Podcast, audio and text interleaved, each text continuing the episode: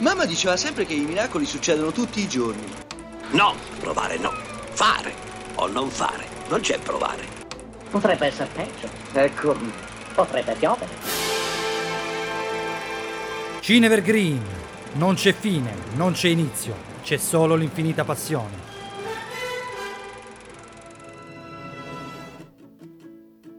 Piccolo spoiler, è un film commovente. Ciao cari amici di CineUni, sono Marta ed oggi parleremo de Il postino, che è l'ultimo film interpretato da Massimo Troisi. Pablo Neruda non solo è un poeta, ma è un geografo della parola. Oltremodo lui usava la sua poesia come strumento, sia di rottura che di polemica. Parlare di un personaggio di questa portata è quantomeno difficile, ma è quello che provò a fare il cileno Antonio Skàrmeta nell'ottantasei, quando pubblicò il romanzo Il postino di Neruda. Giunto anni dopo tra le mani di Massimo Troisi, divenne quella chicca cinematografica nota come Il postino. Il film ottenne cinque candidature agli Oscar, ma vinse solo per miglior colonna sonora drammatica. Massimo Troisi per questa pellicola è attore, coregista e sceneggiatore. Il libro è ambientato ad Isla Negra, ma il film è stato girato tra Salina e Marina di Corricella. Infatti siamo agli albori degli anni cinquanta, su un'isola del sud Italia, in cui vivono principalmente dei pescatori e a maggioranza analfabeti. Qui vive Mario, interpretato da Massimo Troisi, che è figlio di un pescatore vedovo. Il comune in cui vive offre asilo politico a Pablo Neruda, interpretato da Philippe Noiret, perché è perseguitato nel suo paese a causa delle sue idee comuniste. Quindi l'occasione di Mario, che non è felice di essere anche lui un pescatore, per cui nasce la possibilità di lavorare per lui come postino.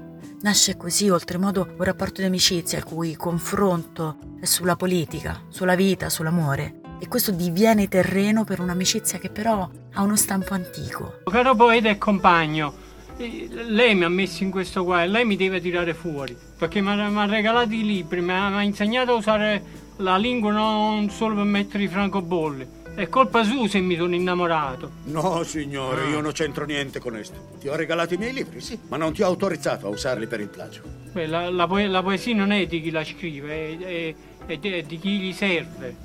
La trama quindi noi oggi non la andiamo a snodare, anche perché è giusto far commuovere anche la persona più arida. Massimo Troisi non vide mai la pellicola finita, perché poche ore dopo la fine delle riprese morì. L'attore purtroppo non era in salute da tempo per problemi cardiaci ed aveva avuto difficoltà anche nel girare spesso delle riprese, al punto che l'intera lavorazione del film ruotava intorno alla salute dell'attore. Ora Troisi con la sua indiscussa e indiscutibile bravura commuove ma senza mai volere impietosire lo spettatore, ma regalando una profonda e terribile tenerezza, raccontando un pezzo di storia nostrana fatta di piccoli centri condannati a votare la democrazia cristiana perché promette i posti di lavoro. Piuttosto racconta di questi piccoli centri in cui il tempo si ferma, è un tempo lungo. Philippe Noiret dal canto suo non cede mai limitazioni, piuttosto ad un'umile interpretazione, con un Pablo Neruda perfettamente coerente con l'immaginario collettivo, un uomo mite, cordiale, malinconico e struggente. Se vi dovessimo suggerire questo film per un motivo ben preciso, ci dispiace ma non sarebbe proprio possibile, perché è un film estremamente intimista. Possiamo però dirvi che è una pellicola delicata ma emelenza, in cui se vediamo bene tra le righe abbiamo un lungo campo di temi che non sono mai banalizzati, né mai banali. Tu lo sai cosa hai fatto, Mario? No, che ho fatto? Una metafora. No. Sì? No. Come che no? Ma veramente? Sì. Vabbè, però non vale, perché non la volevo fare. Volere non è importante, perché le immagini, le immagini nascono casuali. Cioè, voi che volete dire allora? Che, per esempio, non so se, se mi spiego, cioè il mondo intero allora è la metafora di qualcosa. Se non dovessimo risentirci, buon pomeriggio, buonasera e buonanotte.